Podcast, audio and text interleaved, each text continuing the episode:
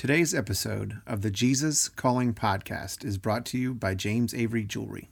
Christmas gifts for everyone on your list. JamesAvery.com. I'm not chasing after hits. I'm just chasing after my heart. And, and, and I push myself harder. I never stop working and trying to become a better writer, a better singer, a better artist. And I want to make music that has meaning, music that makes a difference in someone's life. Welcome to the Jesus Calling podcast. Today's guests have roots in country music and Western sports and are dedicated to being authentic to their fans about the struggles they face and the faith that has carried them through. First up, we welcome back country artist Aaron Watson to the show. Aaron is a man of deep conviction and passionately dedicated to his family, his fans, and his faith. Today, he tells us how he desires to use his music to spread hope and joy, whether through albums dedicated to hurricane relief or filling our hearts with Christmas cheer.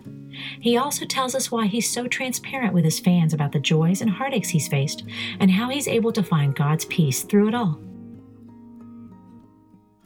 My name's Aaron Watson. Um, uh, I'm a dad, a husband, a Christian. Um, a big screw up at times, and uh, I have a band. So, uh, and this is my second time to be on the Jesus Calling podcast. So, thanks for having me back. We've been playing shows associated with the Houston Rodeo for probably like, I don't know, maybe 15 plus years. Always a smaller side stage, the kind of after party shows.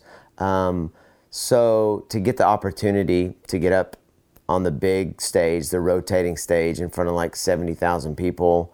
Um, it was such an honor. I tell people for a Texas artist, that's like a golfer getting the green jacket, the Masters. I mean, for a Texas artist, getting to play the Houston Rodeo, you know. So we were able to record the entire show, DVD, you know, the music. Um, and first of all, I just kind of wanted to do that for myself. I mean, it's just like to capture that moment in time. Like I remember telling myself in 2003 or 4 that man, in a few years I'm going to get on that stage. I didn't realize it was going to be like 14, 15 years later. But um, it was a special night. I had my mom and dad were there, lots of family, my wife, my kiddos. And uh, it's a night I'll never forget. And I was so thankful that we got to capture that you know, not just the audio, but the video. And we had planned on putting it out uh, later that year, but that's when um, Hurricane Harvey hit the South Texas coast and Houston as well. And just the timing didn't seem right. So we just kind of put it on the back burners. And at some point, I just kind of figured it was it was never going to come out. And then we came up with the idea of what if we put the album out on the one year anniversary of the hurricane hitting the South Texas coast? Because when there's billions of dollars of damage, millions of people affected, 12 months later, it's not all better now, you know, and, and it will probably take a decade or more for for people to recover. I mean, I've literally met people that here they are a year later and they still don't have a home. So you know, in this day and age with media, you know, it's all about the moment. And then they move on to the next big story. And often that leaves people, you know, kind of in the shadows and they get forgotten. So we just thought it'd be a great opportunity to, to give back. I mean, Texas is home. I mean, I'm a Texas artist. I mean, you know, I think we've played 41 states and 11 countries in the last three or four years. So, you know, I, I love sharing my brand of music with people around the world, but Texas is home. You know, my mom's from Houston. So um, it was really nice to be able to uh, have that opportunity to help a few people out. Cowboys and cowgirls, those are my people. And we've been playing rodeos for a long time. And there's some of my favorite events there's a difference in how those people that are involved with rodeo, stock show, there's a difference how, in how those people treat others versus the rest of the world. I mean, there's so much kindness and love. And uh, I just, I absolutely, I love playing anything associated with the Western world. We've been playing the National Finals Rodeo now for, I mean, over 10 years. So, I mean, it's, it's for, for me, I mean, it's just a part of life, you know. It always uplifts me to play those kind of events. I mean, sometimes, to be honest with you, you know, when I'm traveling all over uh, the nation and I'm tired and we're playing dance halls and bars, honky tonks, or these music rooms, and the insides of them are painted black, and you're going down into the green room and it smells like mildew. You know, you're just kind of like, ugh. But then you play these rodeos, and there's usually fairs and rides and fried foods and kids everywhere. There's just such a positive vibe going on. So I just, I love anything and everything um, associated with the Western world. And what I love about a lot of the, uh, what I love about that culture is in a world where everything is changing, these people are staying true to their roots, how they were raised, you know, and, and, and it's admirable. And it's, it sets a great example for me that, you know, okay, the rest of the world, they're doing their thing, you know, and, and I think that that's, you know, we talk about Jesus calling. I mean, we're called to be different. And, and that's one thing I really admire about the, those cowboys and those cowgirls. I mean, they're not perfect. I mean, no one is. But uh, I, I really, I just really love so many things about them. They set a great example for a lot of us. God's blessed me with four beautiful babies. They all love music. Um, the oldest boy, Jake, he's 12, and he honestly plays guitar like a grown man. The boy just loves to play that guitar. He loves baseball, loves basketball. Uh, he's playing football. His younger brother, Jack, Jack is 10, and uh, he's a hoot. Truly has one of the, the kindest, sweetest hearts of any human being. I mean, when he was little, little, little, I said, Jack, you are so awesome. And I mean, he's four, five. And he said, No, Dad, only God is awesome. And I was just like, Well, you little preacher. So sorry, you know. But I love that about him. And then there's there's little sister, and I know you're not supposed to have a favorite, but I love her about this much more than the boys.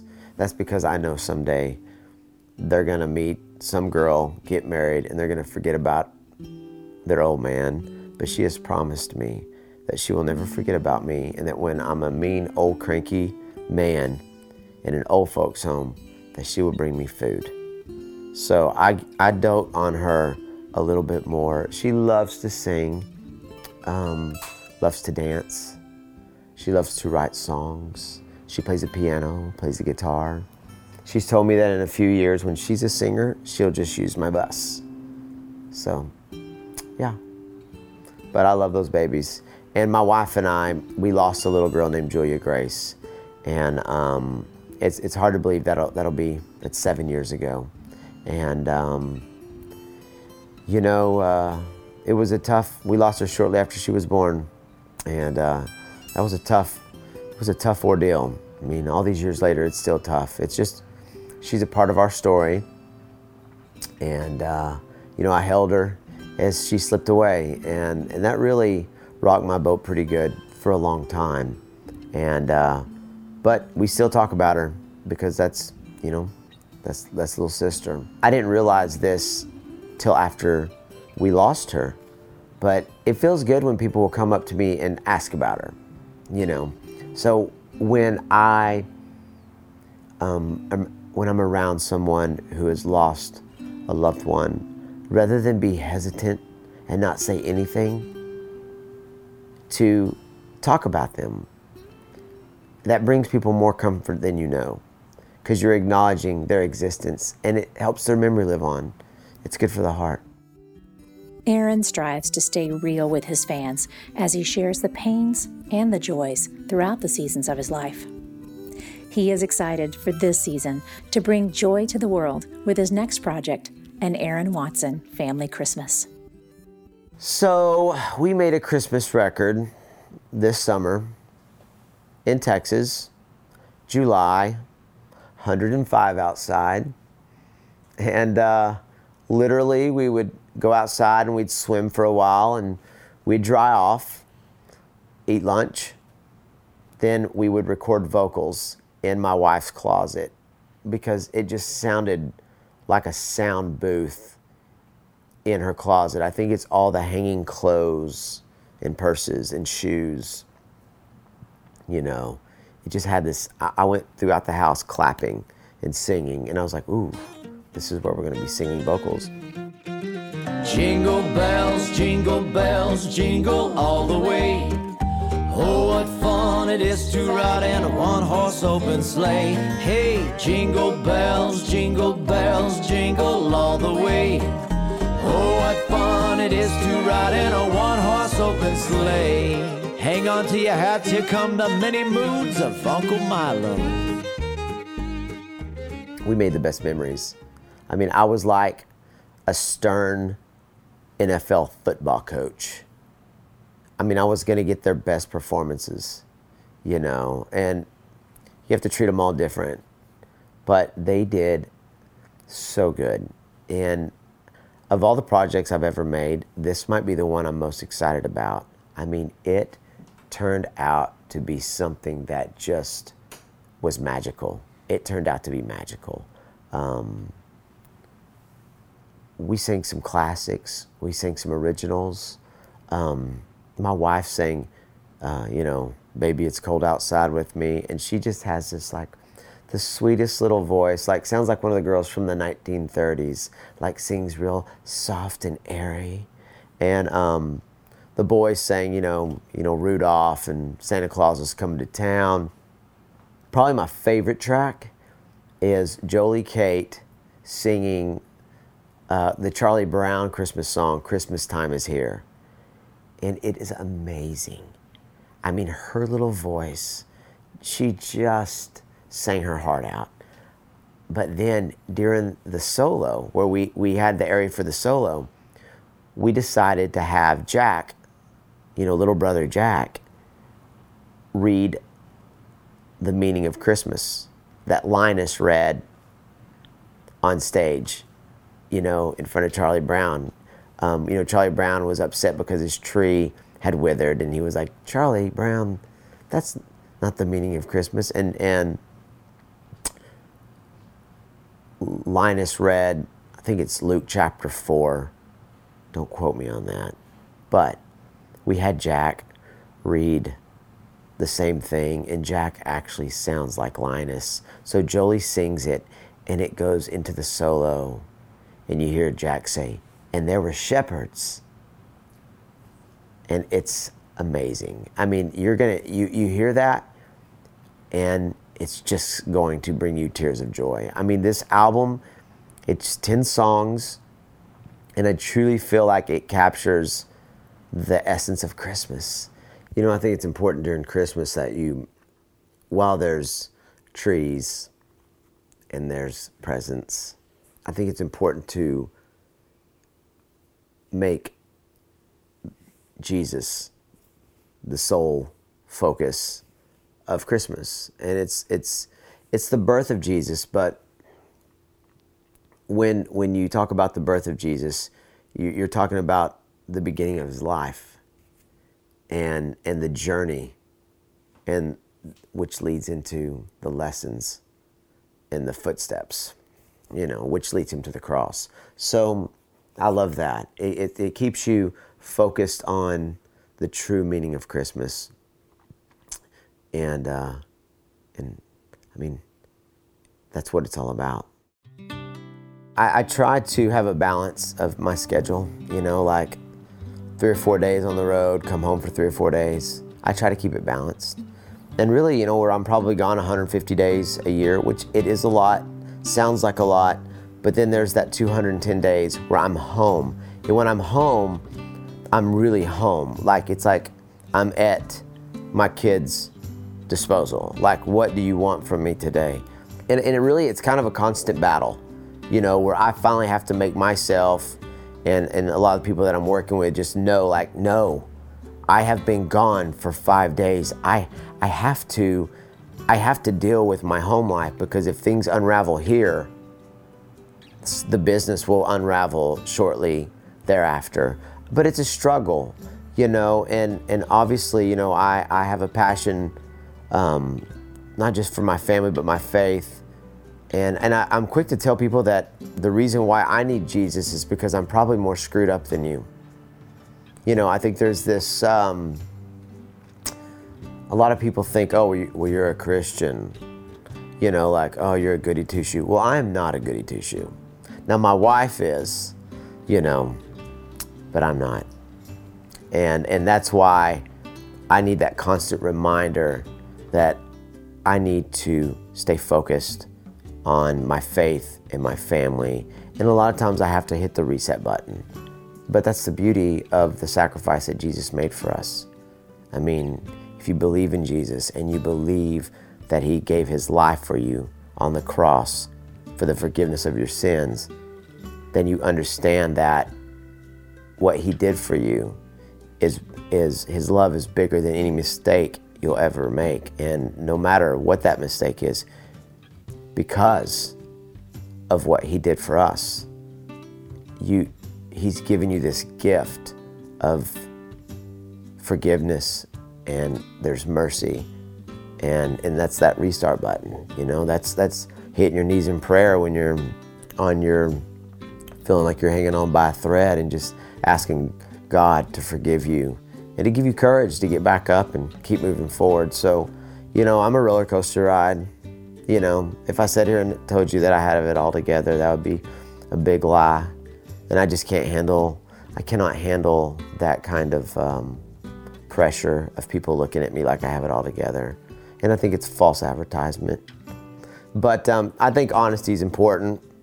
Um, it's one thing I loved about Johnny Cash is man, Johnny Cash, he loved Jesus, and uh, he he really he really had a lot of struggles, a lot of addictions, um, and for me, I'm really inspired by his story because he constantly kept getting back up and moving forward. I love Billy Graham. I've read a lot of his books.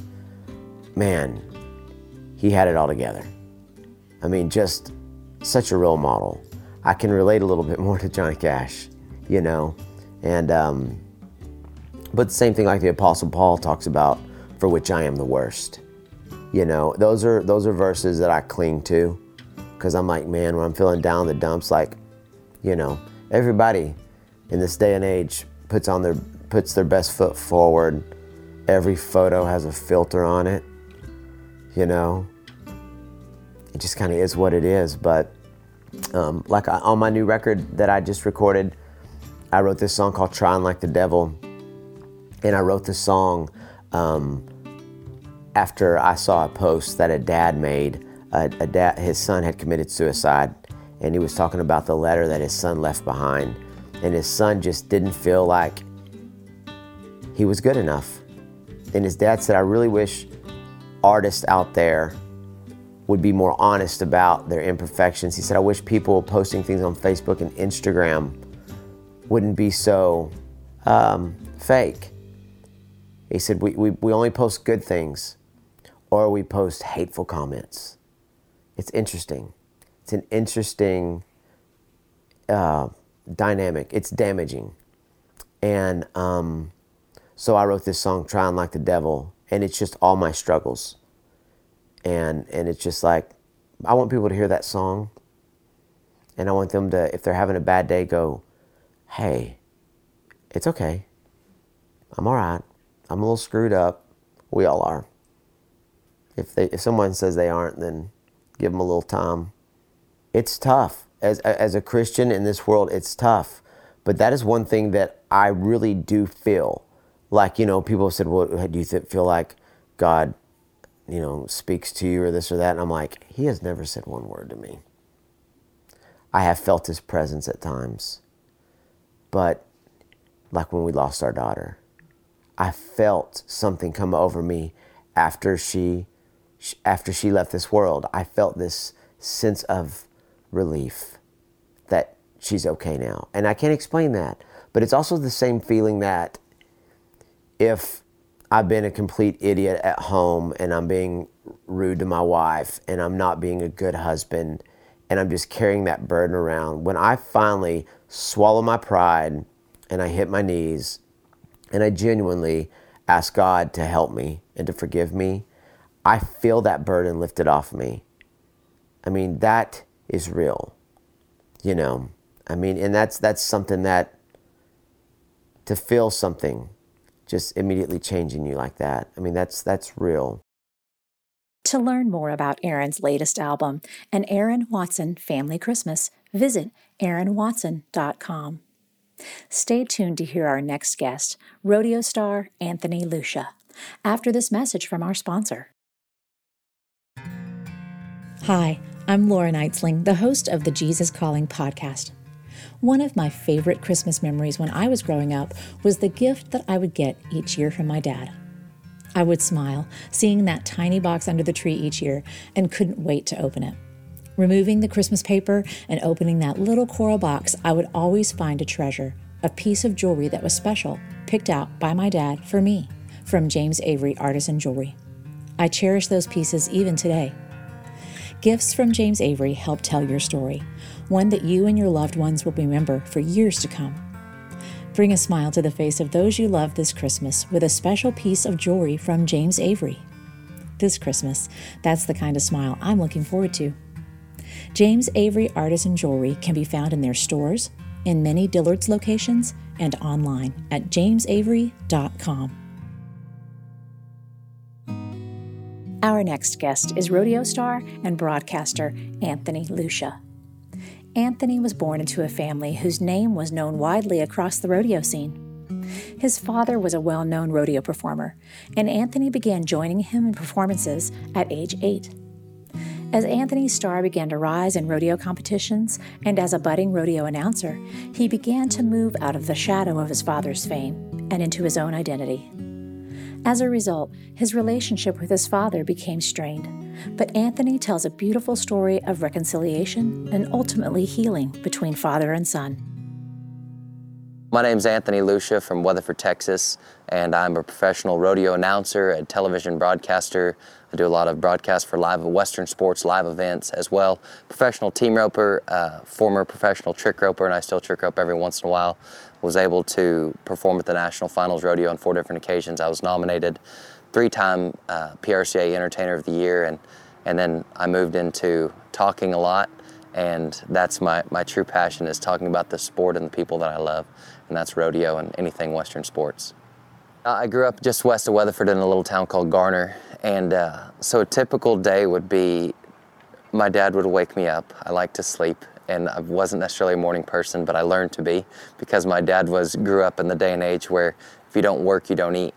And, and my dad grew up from the streets of Minneapolis uh, with, with nothing. I mean, in, in, in a poverty-stricken part of the town, and, and he worked from the time he was eight years old, had a job of some sorts to help his mom.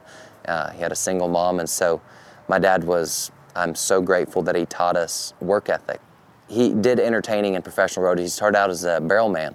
He was a clown, and uh, he transferred into strictly doing uh, dress acts, is what they call them. And basically, so he had a monkey named Whiplash that he trained to ride a border collie and the border collie would herd up wild Barbados sheep, and then he also would train. He had some amazing trick horses. They in fact, the horses' names were the first one was in his glory, in God's glory, and then the second one, when that one passed away, God brought another horse in, and uh, these horses had physical handicaps. They were swayback, and they were actually going to be put down. And my dad, thanks be to God, was able to save them. And then because he was, had such a way with animals, he was able to train them to do amazing things that, at first, at first thought, these horses with a deformity wouldn't be able to do but because of my dad's relationship with animals, because he was able to communicate them with them in essence, he was able to make them and teach them and bring them their full potential, and they were able to do amazing things. And so he performed all over the country, um, every major rodeo stock show from the Calgary Stampede to the Madison Square Garden in New York.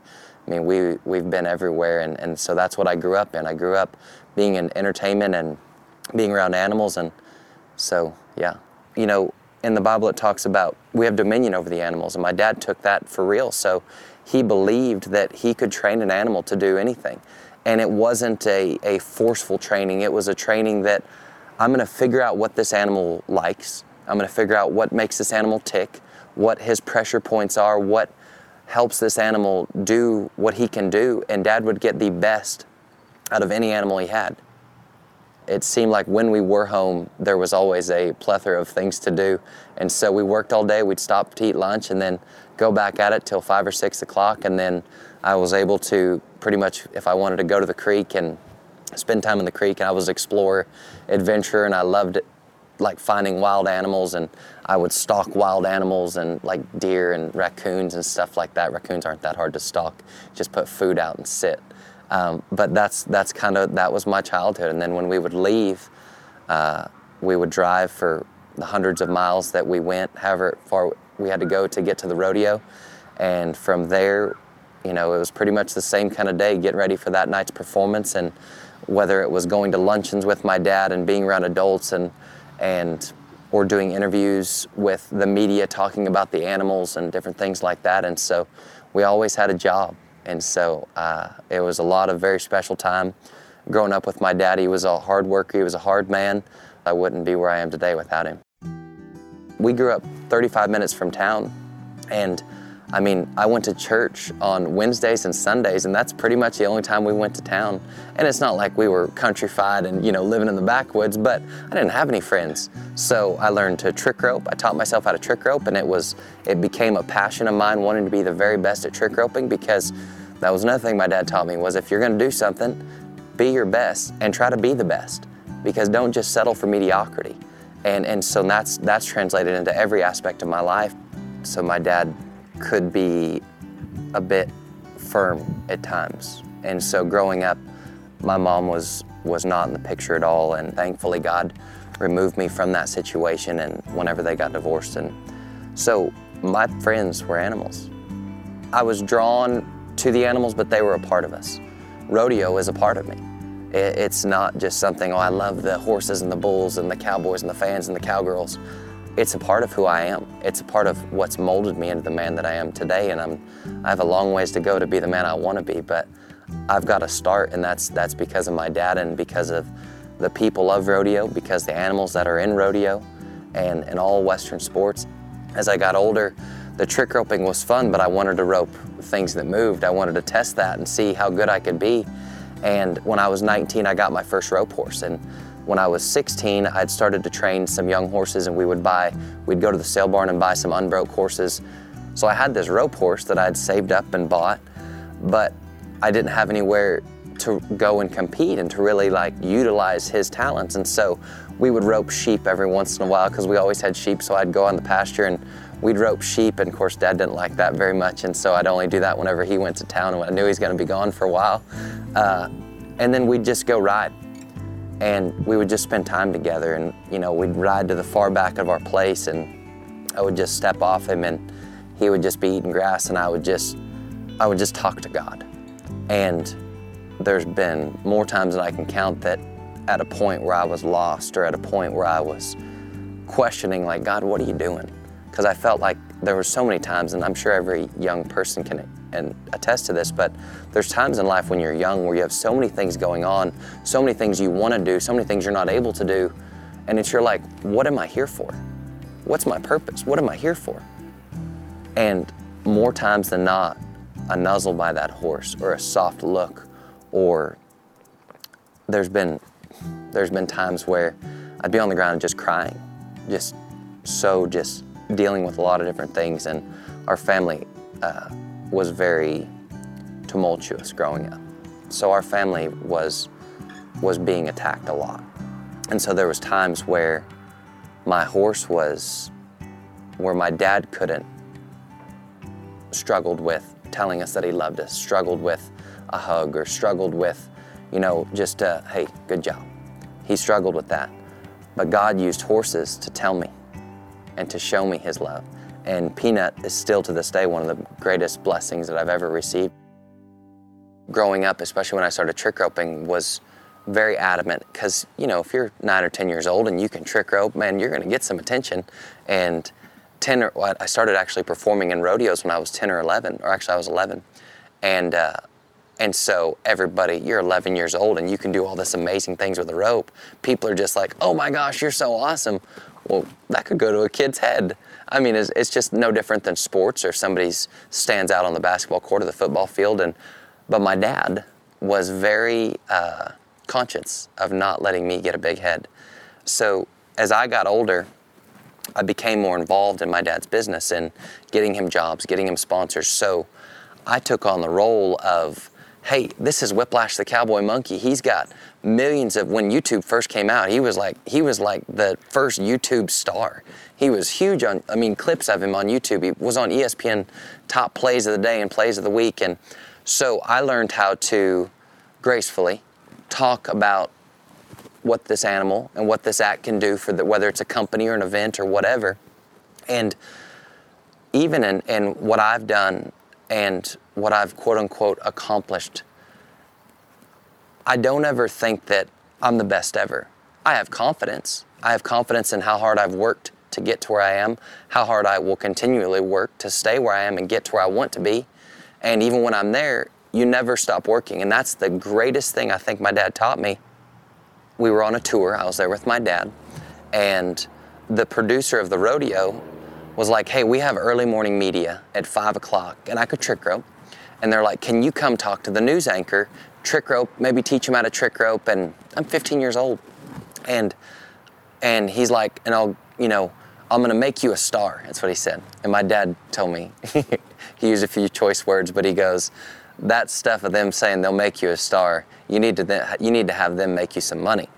And so, but I'm like, well, you know, I'll make sure my chores are done. Just I'm gonna go do I'm gonna go do early morning media. And so basically, what what early to explain that is we would go to these different buildings all across America, and all the news stations for that city would be, come in that morning to promote that night's rodeo and the next night's rodeo.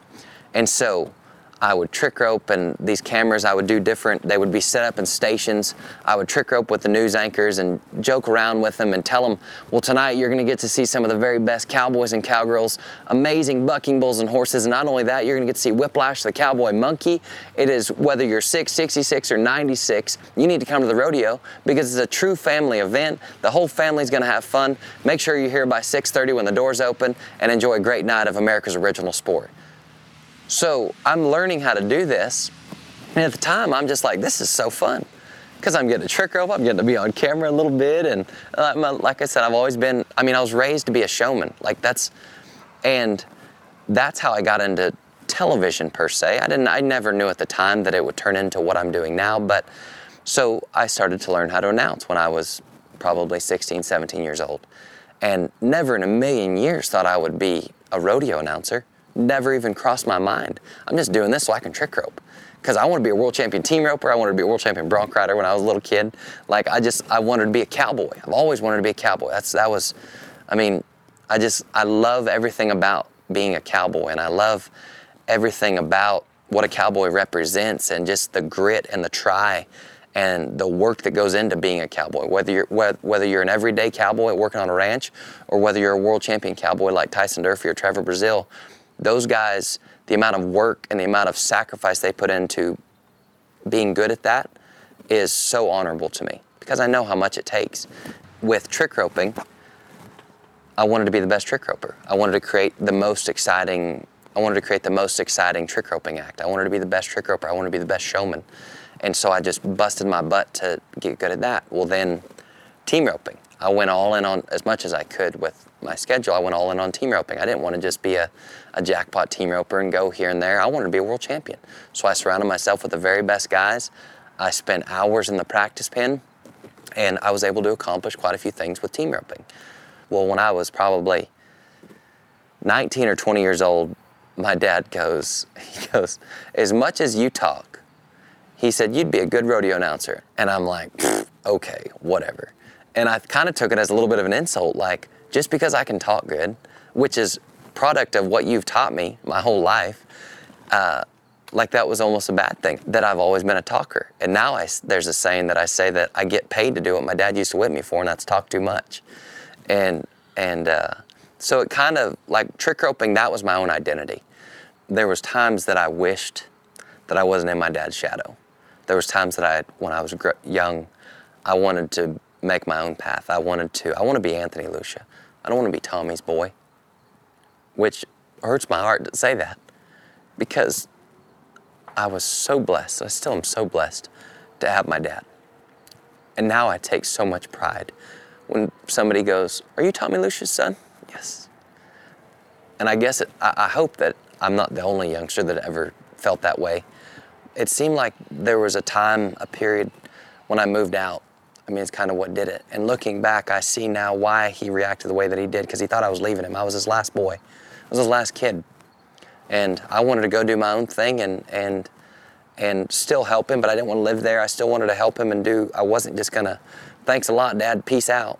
I would never leave him alone, and you know I always wanted to help him, but he saw me moving out as I don't want no part of him anymore, and he took that completely the wrong way, and he even admitted it as he got when he got older. But it was one of those things. It's like, no, I, I'm not leaving you. I still love you more than you're my favorite human in the world but I need to do this. And so our relationship was tumultuous. And, and whenever I say tumultuous, I mean we had a lot of really great times. There was a lot of, lot of struggle, a lot of different things that, that we went through with my growth and, and even his growth. And when he was probably two years before he passed away, something clicked in his brain. And it was like, I'm just going to be proud of my sons. I'm not going to be mad at them if they don't call me every day. I'm not going to be mad at them if they don't just accept everything I have to say. Every one of our relationships with all my brothers, with my dad, something clicked in his brain, and it was the mo- it was amazing. He had never seen me team rope. Had never seen me team rope. I had been roping for let's see, eight years. Had never seen me team rope, not one time. And he came and watched me rope. He had never seen me announce. He came and watched me announce. Uh, he would ask about my team roping every time, like, how's your team roping going? Like, curious, like, uh, and then at announcing jobs, he'd be like, how did, how did it go? Well, went pretty good. Had this, I co-announced with this guy. You should have knocked him on his butt. I'm so grateful. I mean, my dad loved God, but he never fully embraced his love. He never fully embraced how his grace, his forgiveness, and I know that because of a lot of my dad's mistakes, he felt so much guilt, and guilt creates anger. And that guilt breaks a lot of relationships. But I felt like my dad finally got fully right with God. And he had accepted his love and his unending grace and his forgiveness. And that translated into all of our relationships. Because no longer he did he feel guilty for being too firm. He realized that's a mistake. He apologized for him. And we, we all moved on. We'd already forgiven him years and years ago. My dad was like my hero. He was my superhero. Yeah, he was hard on us, but he loved us. He taught us so much, and he would have laid down his life in an instant for any one of us. You don't find that in people. You don't just walk down the street and find that. And when he passed away, it's like I'd forgotten everything he taught me at that moment. I forgot that he taught us to, when the going gets tough, the tough get going. I forgot that don't feel sorry for yourself, just keep pushing forward. Like, I forgot that, that all of the lessons that he taught us, now it's time to, whenever I had a problem, deal with it. When I had a question, go to God. So when my dad passed away, the first step to me being right was Jesus calling. My dad died on his birthday. I was supposed to go pick him up to go to lunch. He didn't call me back, so I called there. I got worried. And I found him. A lot of people don't know that. A lot of people don't know that. The hardest moment of my life was kicking down my dad's door. That night, as lost as I was, through this book, God reached out he said, I got you. So that night, I got this book from my dad. It had been in my drawer, hadn't read it. Just kind of breezed through it every once in a while. That night I opened it up to June 1st. That's my dad's birthday. And this is what it said I am involved in each moment of your life. I have carefully mapped out every inch of your journey through this day, even though much of it may feel haphazard. Because the world is in a fallen condition, things always seem to be unraveling around the edges. Expect to find trouble in this day. At the same time, trust that my way is perfect, even in the midst of such messy imperfection. Stay conscious of me as you go through this day, remembering that I will never leave your side. Let the Holy Spirit guide you step by step, protecting you from unnecessary trials and equipping you to get through whatever must be endured. As you trudge through the sludge of this fallen world, keep your mind in heavenly places with me. Thus, the light of my presence shines on you, giving you peace and joy that circumstances cannot touch. When I read that that night, that gave me momentary peace. As I continued on, this gave me so much wisdom. My dad had, be, had been such a compass for me my whole life, had been such a, you always knew where he stood. I could ask him a question, and I knew the answer before I asked him. And I respect, I sometimes didn't like him for it, but I respected him for it every time. And when he passed away, I was done. I didn't know. I didn't know where to. Like the number one human in my life for the last 30 years is gone.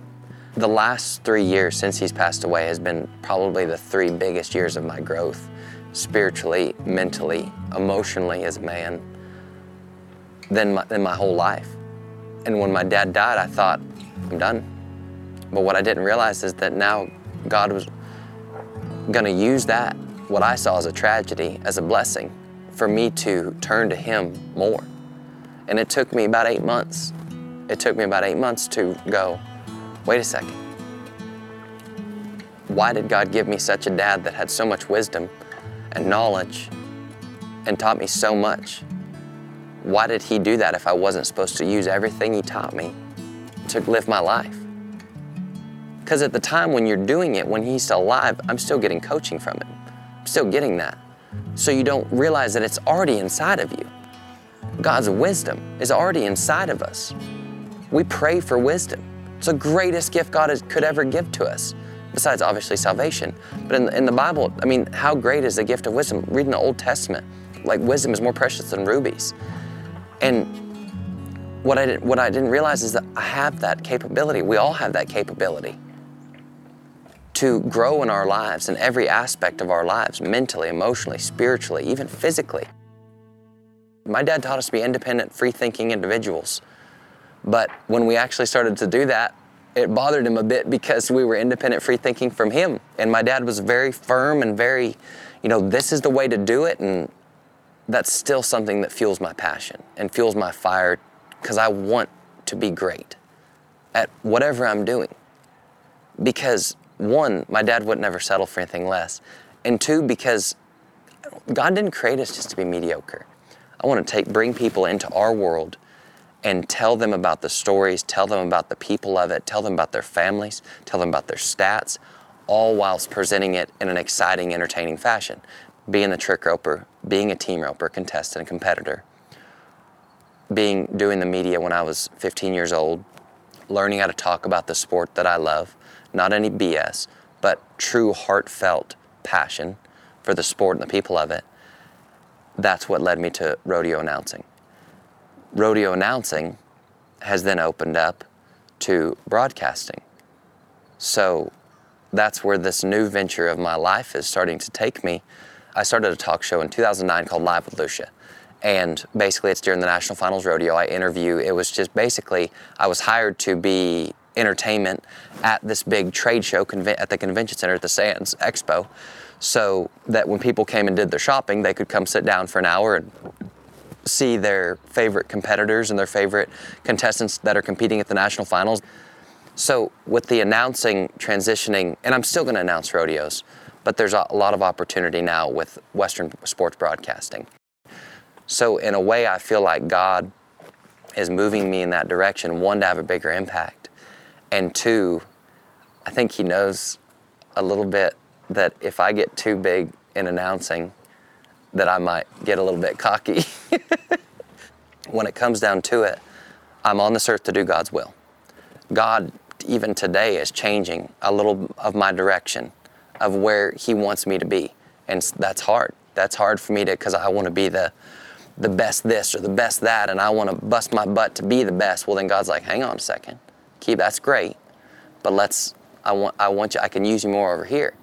And so uh, there's a lot of things happening in my career right now that are, that are, that are game changers in a, in a great way and are huge blessings.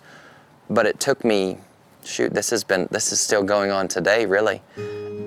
It took me a while to set aside my own goals, to set aside my own pride and what I've worked to, to build and go, well, if God wants me there, that's what I got to do.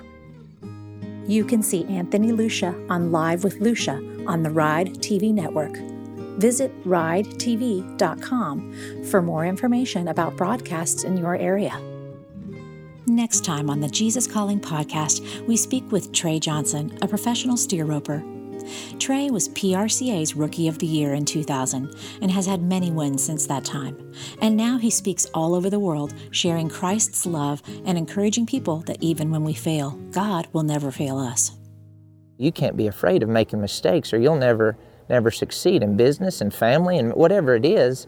If we're afraid to fail, failure is evident. It's going to happen. But when we're not afraid to fail, we're not afraid to take the big never has God let me down. Never. Do you love hearing great stories of faith each week via the Jesus Calling podcast? We want to hear from you. If you haven't already subscribed to the Jesus Calling podcast, visit the Jesus Calling page at itunes.com and hit the subscribe button. While you're there, we'd love for you to leave us a review and tell us how you feel about the show and what future guests you'd love to see. Your reviews and subscription help us share these stories of faith to more people who need the hope and encouragement of Jesus calling. If you have your own story to share, we'd love to hear from you. Visit JesusCalling.com to share your story today.